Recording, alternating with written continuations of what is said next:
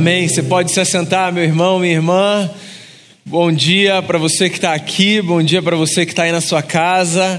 Graça, paz e bem da parte de Jesus Cristo de Nazaré, o nosso Senhor. Vamos fazer uma oração? Colocar nossa vida diante do Senhor, agradecer pela dádiva da vida e colocar esse momento em especial diante de Jesus. Pai, a vida ela é um misto de tantas emoções e sentimentos.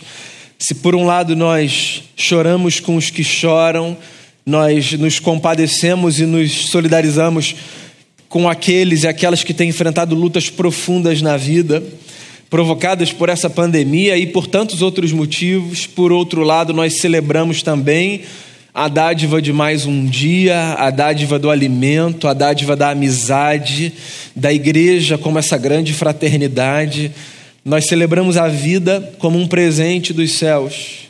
Eu quero celebrar nesse momento em especial a vida do meu irmão Olavo, mais um ano que ele completa diante de ti, servindo ao Senhor. Quero colocar diante do Senhor a sua vida, a sua casa, pedir que o Senhor o abençoe e o sustente com misericórdia. Quero colocar a vida de todos nós. E quero colocar esse momento em especial diante do Senhor.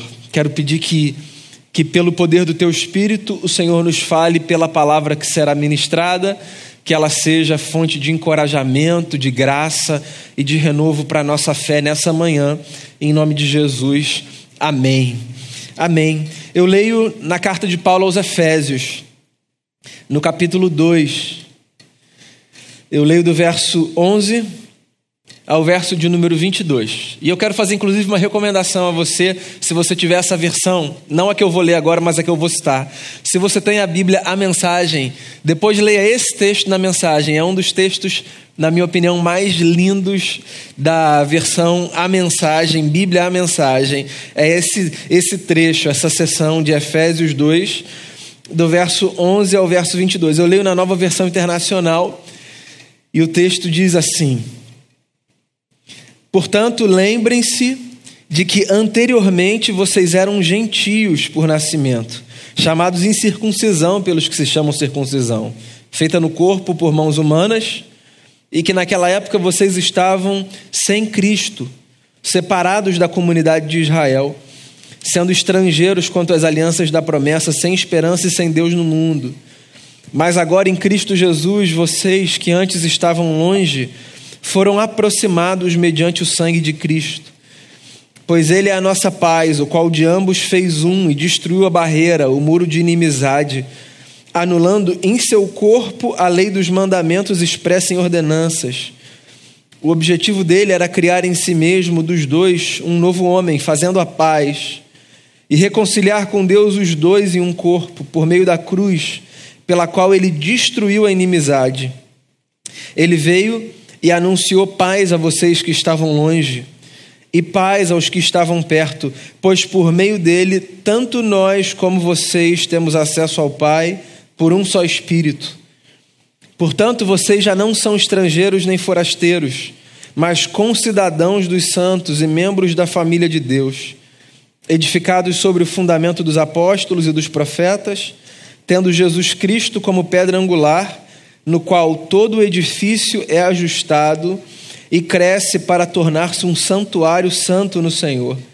Nele vocês também estão sendo edificados juntos, para se tornarem morada de Deus por seu Espírito. Palavra do Senhor. Hoje é o nosso quarto e último encontro numa série de mensagens que a gente resolveu chamar de Ser Humanidade. A gente passou quatro domingos contando com esse refletindo sobre o que significa ser humano à luz da Bíblia Sagrada. Só para recapitular, a gente começou no primeiro domingo de fevereiro conversando sobre o projeto original, olhando lá para Gênesis 2 especificamente, o que Deus planejou para a gente quando sonhou com a humanidade, segundo o texto de Gênesis 2. Depois, no domingo seguinte, a gente conversou sobre fraternidade universal essa necessidade que nós temos de resgatar a consciência de que nós todos, a despeito de qualquer coisa, formamos uma grande fraternidade, a fraternidade da raça. Semana passada a gente conversou sobre solidariedade. A gente olhou para o texto mais fascinante da ética do Evangelho de Jesus para refletir sobre o tema, a parábola do bom samaritano. E a gente foi lembrado sobre a importância da gente cultivar a fraternidade e a solidariedade não como uma virtude que é exercida a partir do gosto, ou seja, eu sou solidário com aqueles e com aquelas pelos quais eu tenho apreço, não, mas como uma virtude fundamental para preservar esse vínculo fraterno que nós temos na raça. A parábola do bom samaritano é a lembrança de que a fraternidade, de que a solidariedade, perdão, não pressupõe amizade. A solidariedade pressupõe essa compreensão de que nós somos um. A história é a história de um judeu e um samaritano que, a despeito do ódio que havia entre essas duas raças, esses dois povos, se encontraram na solidariedade de um para com o outro. E eu queria fechar essa série refletindo com você nessa manhã sobre a nova humanidade que nos é proposta em Cristo Jesus e que eu ousaria dizer nós só encontramos em Cristo Jesus. E por isso eu escolhi esse texto. Esse texto é um texto que sintetiza o projeto de Deus em Cristo Jesus para a humanidade. Se eu tivesse que pensar um texto da Bíblia capaz de explicar, de sintetizar, de resumir o que Deus nos oferece em Cristo Jesus, da perspectiva do projeto para a humanidade, eu diria fique com Efésios 2, do verso 11 ao verso 22. Não tem como a gente falar sobre nova humanidade sem falar sobre Jesus. Na verdade, eu arriscaria dizer que não existe na história nenhum nome mais citado, mais mencionado, mais marcante na humanidade do que o nome de Jesus. O nome de Jesus, enquanto figura histórica, é seguramente o nome mais citado aquele sobre quem mais se fala, aquele sobre quem mais se faz referência na história da humanidade. Essa é a impressão que eu tenho a partir de leituras feitas. E eu não estou dizendo que todas as pessoas que falam sobre Jesus, seguem a Jesus, confessam a Jesus, amam a Jesus, admiram Jesus. O que eu estou dizendo é que não existe figura histórica mais mencionada que Jesus de Nazaré. O escritor Humberto Eco disse certa vez que, mesmo que Jesus fosse uma construção dos discípulos, ou seja, mesmo que não tivesse havido um Jesus histórico, uma figura que viveu naquela região que a gente chama hoje de Palestina, mesmo que Jesus fosse uma construção, o Humberto Eco disse certa vez, ainda assim ele teria sido a personagem mais fascinante que a humanidade já conheceu. A gente fala sobre Jesus, a gente conversa sobre ele, Uns o aplaudem, outros o criticam. Ainda assim, ele é a nossa referência. Vide o nosso calendário, a maneira como ele se divide. Para algumas pessoas, Jesus é um mártir. O exemplo de alguém que deu a sua vida para o estabelecimento da paz. Tem gente que fala de Jesus com admiração, mas que aloca Jesus nesse espaço de o homem a ser admirado e seguido a partir do despreendimento que ele teve para com a sua própria vida e com o exemplo que ele foi para todos. Algumas pessoas falam de Jesus, por exemplo, como um, um modelo de liderança. O Jesus que conseguiu reunir pessoas que pensavam do ponto de vista político-religioso de forma tão distinta, um publicano, um fariseu, pegava a gente, colocava no mesmo grupo e fazia com que essa gente abraçasse o mesmo projeto. Essas leituras de Jesus são leituras ok, eu acho até que você concorda com elas. Eu não tenho nenhuma dificuldade de olhar para Jesus enquanto um grande líder, enquanto um mártir, enquanto um exemplo, enquanto um ponto de contradição na humanidade, como disse Simeão lá quando ele foi apresentado com oito dias no templo. Agora, sabe de um negócio? Para os cristãos, o olhar acerca de Jesus, que nos diferencia de todos os demais olhares, não repousa em nenhuma dessas afirmações que eu fiz. Para os cristãos, o olhar cirúrgico acerca de Jesus está na afirmação de que, porque Jesus é a expressão humana e viva de Deus, a expressão encarnada do eterno, o nosso Cristo e o nosso Redentor, por causa disso, então Jesus deve ser visto pela gente como aquele em quem a humanidade pode renascer. Esse é um olhar que os cristãos têm. Não apenas o de que Jesus foi um exemplo a ser seguido, mas o de que Jesus é aquele em quem nós, enquanto indivíduos e a humanidade de forma coletiva, pode renascer. Sempre que eu falo sobre isso, eu cito aqui uma teologia do apóstolo Paulo lindíssima que aparece na carta que ele escreve aos Romanos, quando ele chama Jesus de o segundo Adão. Essa afirmação é uma afirmação que parece secundária na teologia de Paulo, mas ela é lindíssima. Quando Paulo olha para Jesus e diz assim, ele é o segundo Adão, o que ele está dizendo para a gente é que em Jesus a humanidade pode encontrar uma nova gênese. Jesus é o projeto de humanidade que deu certo, porque o primeiro Adão foi, segundo a nossa tradição, o projeto de humanidade que deu errado. Então, olhar para Jesus é necessariamente encontrar a possibilidade de experimentar uma nova humanidade. A igreja é muito mais do que um espaço social. A igreja é muito mais do que um ambiente bacana para educar os filhos. A igreja é muito mais do que uma comunidade onde você pode exercer a sua solidariedade, a sua generosidade a igreja é a expressão da possibilidade de nós sermos uma nova humanidade por causa de Jesus e pelo poder do seu Espírito Santo. E é disso que Paulo fala nesse texto lindo aqui. Ele começa dizendo assim, portanto, ou seja, uma referência ao que vem antes, né? Ele está argumentando, e aí ele começa uma segunda sessão dizendo, portanto, então depois você lê o que vem antes, para você entender o contexto geral. Portanto, lembrem-se de que anteriormente vocês eram gentios por nascimento e chamados incircuncisão pelos que se chamam circuncisão, feita no corpo por mãos humanas, e que naquela época vocês estavam sem Cristo, separados da comunidade de Israel, sendo estrangeiros quanto às alianças da promessa, sem esperança e sem Deus no mundo. Acho bacana a forma como Paulo começa aqui. Ele começa dizendo assim: lembrem-se de quem vocês eram. A memória, eu ouso dizer a você, é um dos instrumentos pedagógicos mais poderosos para nós avançarmos na vida. A memória é fundamental, fundamental. Por quê?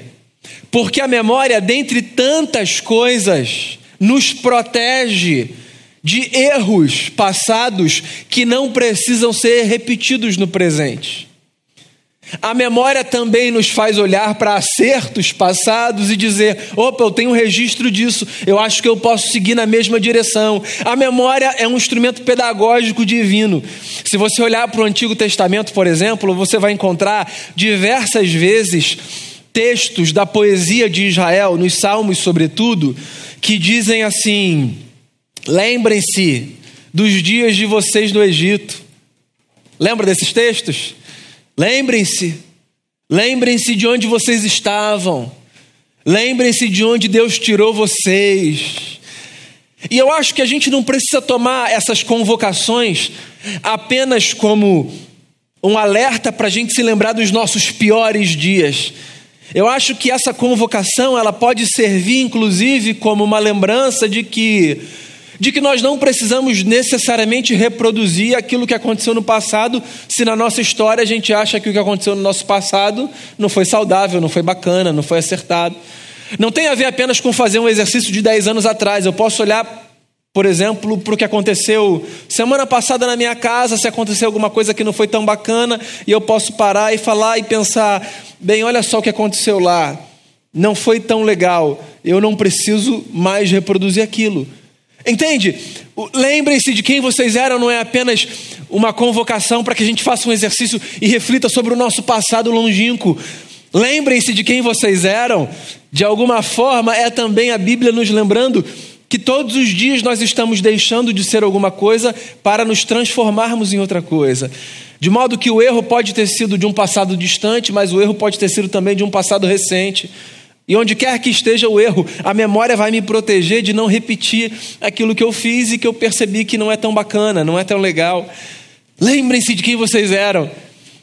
Às vezes a gente tem uma relação de ruptura com o passado, mas de ruptura radical. Tem gente que diz assim: Eu não quero me lembrar de nada, isso é um perigo. É um perigo para você, é um perigo para quem está perto de você. Tem uma outra coisa muito bacana na espiritualidade do Antigo Testamento que faz a gente entender a força e o poder da memória. Enquanto o povo de Israel peregrinava no deserto rumo à terra prometida, algumas vezes na história, o povo foi encorajado a erigir memoriais no meio do deserto. Então, existem alguns episódios do povo ou de personagens nos quais ou o povo ou os personagens edificavam um altar num determinado lugar e depois eles seguiam viagem. O que é uma coisa muito interessante, porque o altar edificado serve como um marco, é um memorial. Aquele povo era um povo peregrino que andava pelo deserto. E a ideia do altar como memorial é fascinante. Caso aquela própria gente passasse por ali de novo, ou caso outra gente passasse por ali, se fosse possível identificar por que aquele memorial estava ali como um marco, todos se beneficiariam da lembrança. Lembrem-se de quem vocês eram. Eu preciso me lembrar de quem eu fui um dia. Preciso me lembrar, não para que eu me torture, não para que eu fique me remoendo se os episódios passados são episódios de remoer a alma, não para isso, mas para que para que eu não me esqueça de que eu já fui uma pessoa e em Cristo Jesus eu tenho a possibilidade de ser uma nova pessoa. O Evangelho de Jesus é um convite para nós experimentarmos uma nova humanidade. E aí, Paulo está sendo bem específico aqui, e o que ele está dizendo é que essa antiga pessoa que eu fui, que eu não preciso ser, é uma pessoa de um tipo que estava longe, que não tinha esperança e não tinha Deus no mundo. Então, sempre que a minha vida me levar para um cenário de distanciamento de Deus e de falta de esperança, isso precisa me servir como um alerta e me fazer perceber que esse cenário específico que me distancia de Deus e que me rouba a esperança, não é um cenário que eu preciso viver. Talvez aí, talvez aí estejam duas balizas importantes para você avaliar a sua vida. Você que está aqui, você que está aí na sua casa. Como é que está o seu coração a nível de esperança? Porque olha só, se você está sem esperança, não significa necessariamente que você esteja sem Deus, mas talvez signifique que de alguma forma ainda haja espaço para que você se aproxime mais de Deus, para que você encontre mais esperança.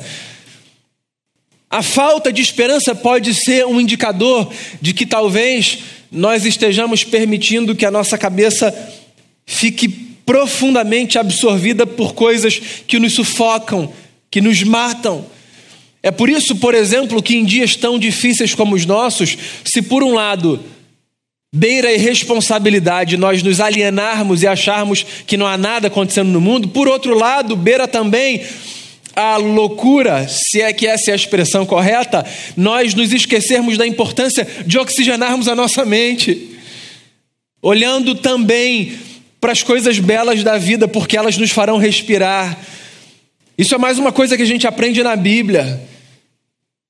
Uma gente que viveu dias difíceis, mas que, a despeito dos dias difíceis, fazia o exercício de olhar para aquilo que trazia esperança. Então era uma gente que não perdia nem a responsabilidade, nem a esperança. Porque a esperança é fundamental, fundamental, sobretudo num mundo mal como o nosso sobretudo em dias de luta, como são os dias que a gente vive, esperança.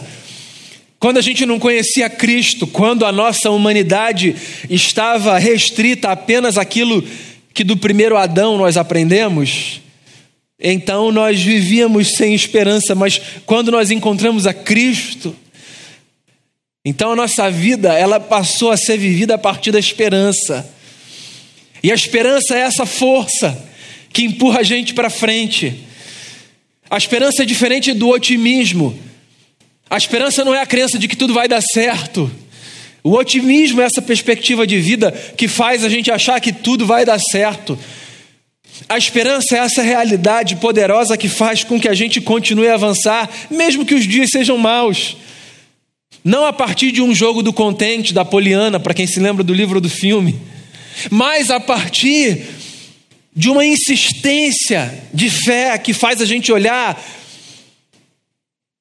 para aquilo que uma das canções o Kleber Lucas escreveu, ensinando a gente a cantar, que faz a gente olhar para além das nuvens e saber que o sol não deixou de brilhar, só porque a terra escureceu. Esperança. Paulo está dizendo que a gente era alguma coisa na nossa antiga versão de humanidade, mas que, por Cristo, nós renascemos e nós fomos reaproximados. Então, olha só, o que Paulo está dizendo para uma comunidade mista, porque toda igreja é uma comunidade mista. Paulo está escrevendo para a igreja de, de Éfeso, a igreja dos Efésios, que era uma comunidade mista. Mista em que sentido? Porque tinha gente ali chegado do judaísmo, tinha gente chegado do mundo gentílico, tinha ricos, tinha pobres, tinha pessoas de realidades diferentes. Toda comunidade necessariamente é formada por gente diferente. Às vezes existem esforços na tentativa de uniformizar comunidades, que são esforços inócuos, que desconhecem a realidade humana, porque a gente pode ter até gosto parecido, mas eu necessariamente sou diferente de você, e você necessariamente é diferente de mim. Toda comunidade é formada por gente diferente. E ou a gente entende isso e percebe a beleza disso, ou a gente vai apagar a potência de qualquer grupo se a gente tentar transformar qualquer grupo num grupo de iguais, e vai deixar de perceber o que Deus consegue fazer a partir de vidas tão diferentes, mas que se unem por uma mesma causa, que é a causa do Evangelho. Não é isso? A gente não precisa ser igual, a gente só precisa entender que Deus em Cristo Jesus nos reaproximou uns dos outros, nos reaproximou dele. A nova humanidade que Jesus nos oferece é uma humanidade que nos possibilita a reaproximação. E talvez, pessoal, esse tempo de pandemia que ainda nos mantém distantes fisicamente, distante no abraço, distante no afeto é, físico, né, que a gente foi acostumado a expressar ao longo da nossa vida, talvez esses tempos de pandemia, como efeito colateral, obviamente, estejam nos dando a possibilidade de perceber que existem outras aproximações importantes que não necessariamente a física, e que existem outras distâncias que se impõem, que não tem a ver necessariamente com a distância física. A distância é na disposição de entender o outro, de conviver em paz com o outro. Eu tenho batido muito nessa tecla, muito nessa tecla aqui. E olha, vocês me perdoem, mas eu vou continuar batendo nessa tecla porque eu acho que esse é um dos maiores problemas dos dias que a gente vive fora da igreja e dentro da igreja, que é a disposição para a guerra. Não é a existência de conflito, a disposição para a guerra. Vê se você entende o que eu estou falando. A gente está vivendo num tempo tão esquisito que as pessoas estão não aceitando que conflitos existem. As pessoas estão acordando imbuídas do desejo de guerrear com as outras. E eu não estou falando só guerrear no campo grande, da política, não. Eu estou falando de guerrear assim, nas micro-relações. É impressionante como as pessoas hoje estão dispostas a espizinhar as outras. Mas assim, você pode pensar no seu lugar, ah, mas isso aí desde que o mundo é mundo é assim. Eu sei, desde que o mundo é mundo é assim. Mas observa, por exemplo, o fenômeno das redes sociais. Tenta tirar como um laboratório, tá?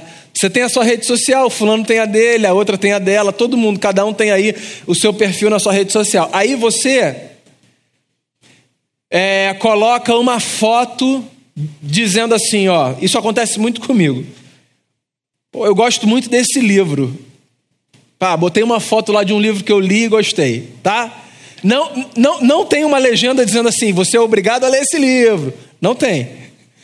Não tem nada dizendo assim, ó, se você não estiver lendo, você é uma pessoa ignorante. Nada disso. Tá só lá, ó. Leitura, recomendação de leitura, livro bacana. Alguém acha interessante gastar um tempo pegando o celular e dizendo assim: coisa horrorosa, você só pode. E aí vem aquele texto todo. Certo? Isso é uma disposição para a guerra. A pessoa poderia olhar e falar: é, eu não gosto desse livro. Ela poderia olhar e comentar com alguém, ela poderia. Ela poderia até, se ela quisesse, falar assim: ah, eu não curto, mas é interessante que você curte. Mas não, ela escreve um tratado de ódio certo? Porque você gosta de um negócio que isso vem de todos os lados, tá, pessoal? De todos os lados, é uma loucura. E eu estou dando um exemplo com um livro que eu acho que é o exemplo mais genérico e, e é o que eu experimento na prática. E eu fico pensando, caramba, que dia difícil que essa pessoa deve estar vivendo. Não é? Deve ter acontecido alguma coisa entre seis e sete da manhã, porque sete e cinco ela já escreveu esse comentário odioso. Vocês sabem que uma vez, deixa eu falar um negócio aqui para vocês, nem sei se eu devia. Uma vez eu recebi, é, eu não me lembro se foi uma ligação ou uma mensagem de áudio de uma pessoa dizendo que ficou muito frustrada porque duas ou três semanas antes ela tinha ouvido uma opinião minha sobre qualquer assunto. E ela falou: Você não pode ter essa opinião. Eu achei interessante aquele áudio. Sabe qual foi a minha resposta?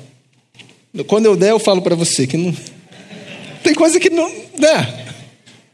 Porque essa disposição para guerra, eu acho que ela termina se a gente não reagir. Talvez, não sei.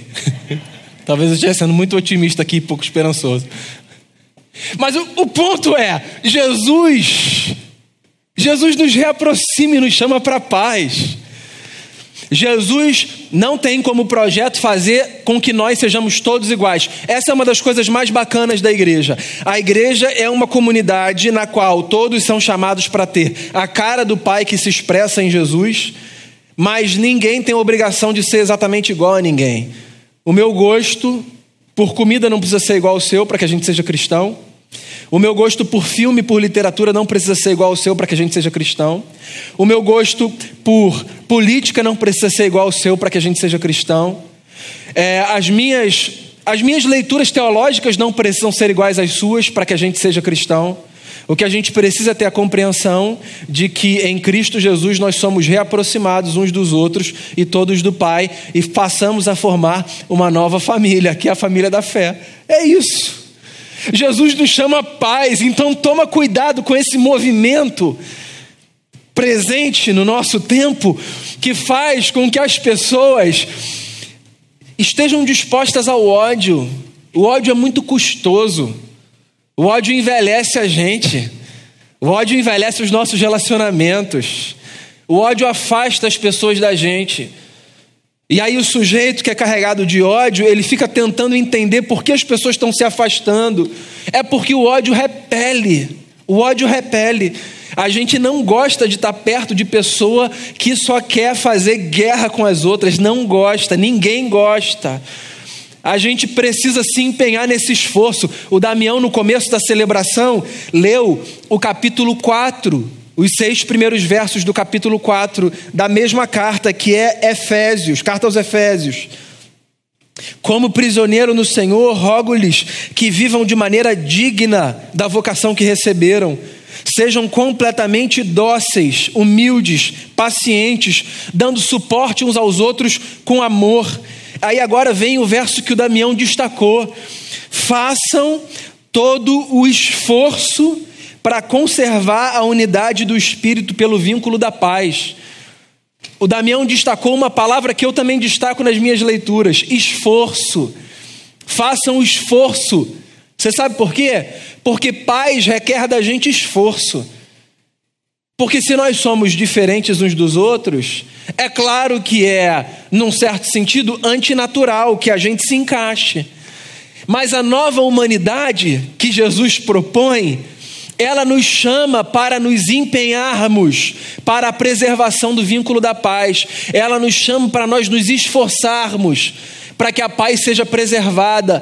Então eu queria encorajar você a lutar dentro de si contra esse ímpeto anticristão de valorizar a guerra e o distanciamento por coisas tão pequenas.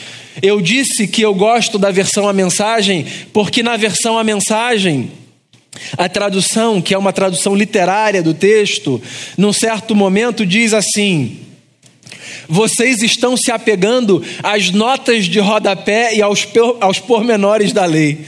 Eu acho isso muito bacana. É como se Paulo estivesse dizendo: vocês estão tomando como critério para o afastamento coisas tão pequenas, detalhes.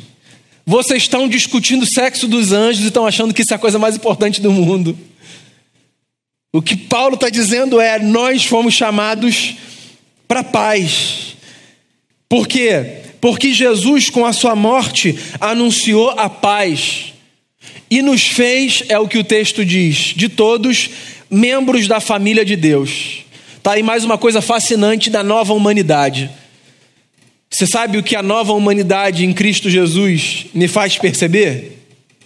Que se eu chamo Deus de Pai, eu não tenho o direito de dizer quem é meu irmão e quem é minha irmã. Se eu chamo Deus de Pai, eu preciso olhar para o meu semelhante e abdicar desse ímpeto do primeiro Adão de querer definir quem está dentro e quem está fora. Eu preciso parar com esse negócio. Por quê? Porque Deus nos reuniu numa grande família em torno de Jesus. E quem faz parte dessa família? Quem faz parte? Quem está do lado de fora? Você ousa dizer? Você ousa arriscar? Você tem coragem de chegar e dizer assim, dentro, fora, dentro, não sei, me dá mais cinco minutos que eu já defino, fora, fora. Você tem essa ousadia? Eu acho que o sujeito que tem essa audácia de dizer quem é da família e quem não é, ele não entendeu absolutamente nada do Evangelho e nem dos relatos que os evangelistas nos apresentam, alguns dos quais muito fortes para destruir esse ímpeto de fiscal do reino dos céus. Você lembra da história do ladrão da cruz? Lembra, né? Você leu essa história quando? Dois mil anos depois, mais ou menos, dela ter acontecido? Fica fácil, né? A gente olhar para o ladrão da cruz e entender e aceitar por exemplo, que ele está no paraíso com Jesus, já que a gente lê o texto, e no texto Jesus explicitamente fala para ele: Ainda hoje estarás comigo no paraíso. É fácil a gente fazer teologia em cima de um texto com o qual a gente convive há quase dois milênios. Mas tenta se colocar no lugar de um espectador da crucificação daquela sexta-feira. Você está lá em Jerusalém, sexta-feira mais criminosos sendo condenados. Naquela sexta-feira, em especial, três. Um que era conhecido, porque nos últimos três anos vinha provocando uma espécie de algazarra, sem bagunça por onde passava, reunindo pessoas. Uma figura controversa, uns amavam, outros odiavam, Jesus Cristo de Nazaré. Outros, talvez menos conhecidos, Três ali, certo? Só para remontar a cena da crucificação. Se não me falha a memória, é Lucas quem conta.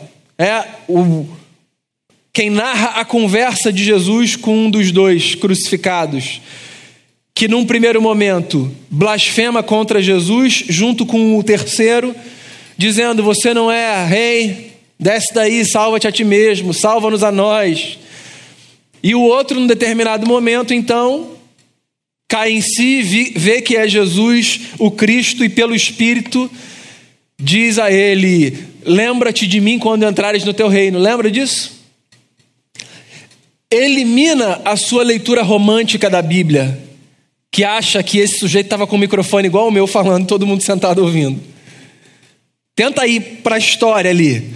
Todo mundo gritando, três camaradas crucificados, agonizando, sem voz, sem força, sem potência, presos numa cruz, morrendo lentamente por asfixia, resultado da crucificação.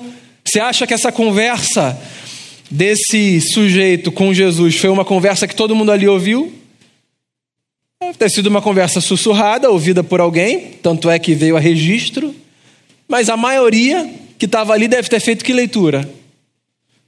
O do meio eu não sei ainda se, se tinha que ter sido crucificado ou não, mas aqueles dois eu já vi aí, ó. Essa gente tinha que ter morrido mesmo, essa aí vai para o inferno. E o, e o sujeito, um pelo menos ouviu de Jesus hoje, você está comigo no paraíso. Eu não quero nem que você pense nas leituras mais extremas das analogias que você pode fazer dessa história. Eu estou só convidando você a olhar para o chão da vida com as pessoas decentes que você convive, mas que, porque não fazem parte do seu grupo religioso, da sua denominação, não frequentam a sua igreja, não têm a teologia igual a sua, às vezes você olha e diz assim: que pena, que pena, inferno. Eu ouço isso às vezes de pessoas, né? quando recebem a notícia da morte de alguém: ah, Fulano, foi para o inferno. Eu fico, Jesus amado, tanta coisa para a gente pensar nessa hora. E mais, você tem, você tem essa certeza toda assim para falar? A família de Deus não é uma família que deu a nenhum de nós o lugar de olhar a lista e ficar na porta dizendo: dentro, fó, você não, você sim. Inclusive, certa vez Jesus disse a uns religiosos: ai de vocês que param na porta do reino, não deixam ninguém entrar. Ai de vocês que não entram, não saem e param na porta, impedindo passagem.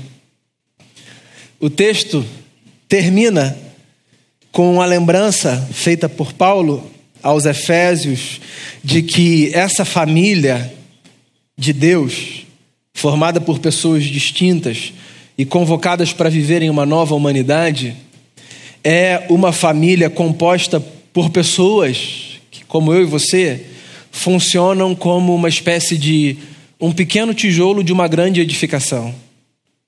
Nós somos pequenos tijolos de uma grande edificação.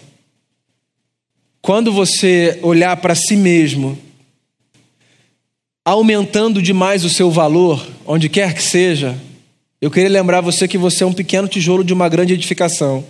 Ou seja, que o que Deus faz passa por você, mas vamos baixar a bola. Você é um tijolo de uma edificação.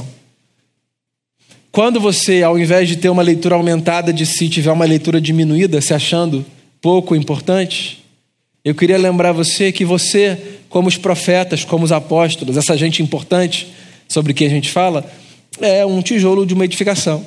Exatamente igual a Paulo, Pedro, Tiago, João, Isaías. Nós somos homens e mulheres com quem Deus conta para que eu vou chamar de a utopia da nova humanidade seja experimentada aqui na Terra. Eu e você.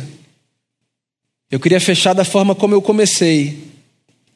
O Evangelho de Jesus não é apenas uma possibilidade de nós experimentarmos bênçãos individuais, arrepios e sensações de segurança e de proteção por parte de Deus. O Evangelho de Cristo Jesus é a possibilidade de nós vivermos uma nova humanidade. O Evangelho de Jesus é a possibilidade de eu ser todos os dias gente de um jeito diferente, me afastando da pessoa que eu fui e me aproximando de um novo modelo que vai ser melhor para mim e que vai ser melhor para todo mundo que estiver no meu entorno. Mas é o Evangelho de Jesus que faz isso. Então eu queria encorajar você a olhar para Jesus e para a força do seu Evangelho e a dizer em oração a Ele: Senhor, é só respirando aquilo que vem de Ti, é só me alimentando daquilo que vem de Ti, que eu consigo me afastar de quem eu fui um dia e que eu consigo me aproximar de quem eu fui chamado para ser. Ele, como diz a antiga canção, meus amigos e minhas amigas, Ele é o nosso respirar. E que a gente respire Jesus e o seu amor e a sua graça e a sua vida.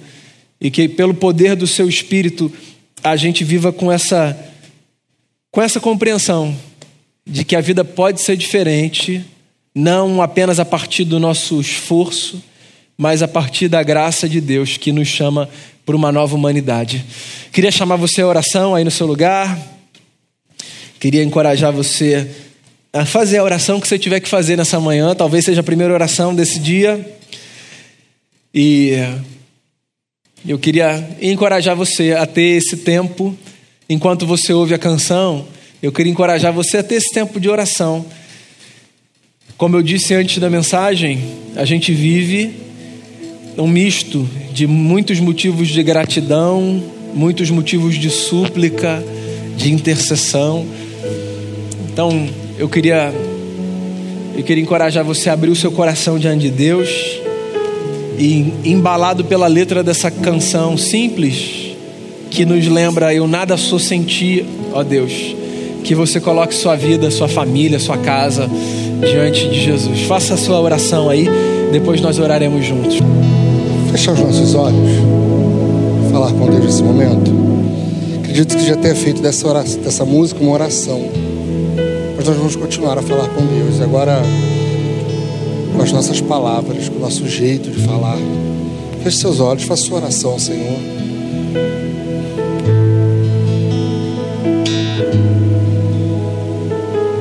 Pai querido, quantas vezes a gente se utiliza dos nossos recursos, do nosso intelecto, quantas vezes a gente se utiliza das ferramentas que nós temos nas mãos, para ao invés de trazer a experiência do céu aqui na terra, a gente continuar a alimentar esse essas diferenças, continuar a alimentar as separações, as divisões. Quantas vezes? Quantas vezes a gente quer que o nosso ponto de vista, que a nossa razão, que a nossa fala seja sempre a última, a ponderada, a certa. E com isso a gente vai criando mais celeuma, mais divisão. Pai, que eu e os meus irmãos tenhamos sempre a certeza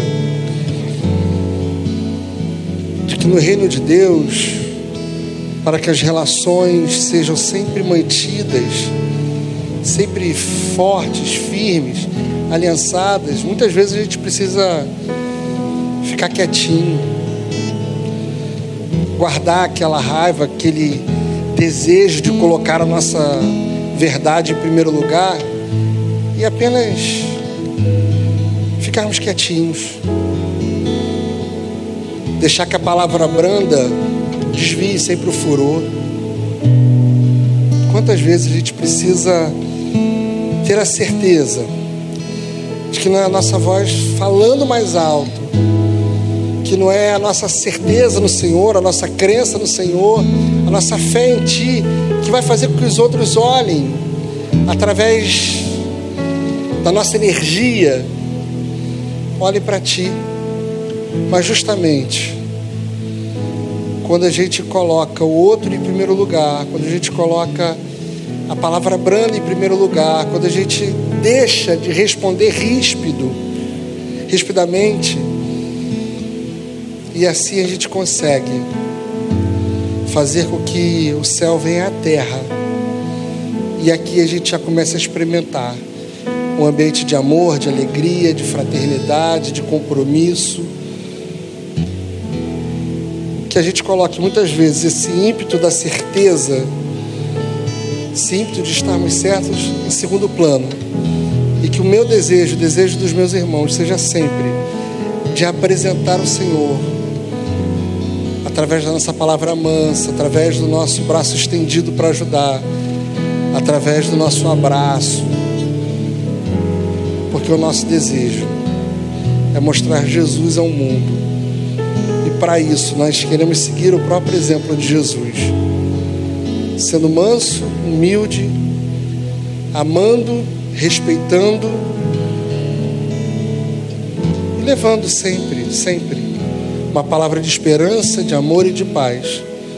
Que o Senhor nos permita viver assim. Que essa nova humanidade seja para gente o desejo de buscarmos viver mais em harmonia uns com os outros, amando mais uns aos outros, tendo mais prazer na companhia dos outros, buscando sempre mais e mais os pontos de interesses e não aquilo que nos afasta, que nos divide. Que o Senhor continue a nos abençoar, que o Teu Espírito Santo continue a nos transformar e que a cada dia a gente consiga colocar aquilo que a gente acha em segundo plano e fazer aquilo que as Sagradas Escrituras nos ensinam a fazer em primeiro lugar. Muito obrigado por tudo, muito obrigado pelo teu amor, muito obrigado pela tua graça, muito obrigado pelas orientações que recebemos do Senhor. A oração que nós fazemos essa manhã, em nome de Jesus. Amém e amém.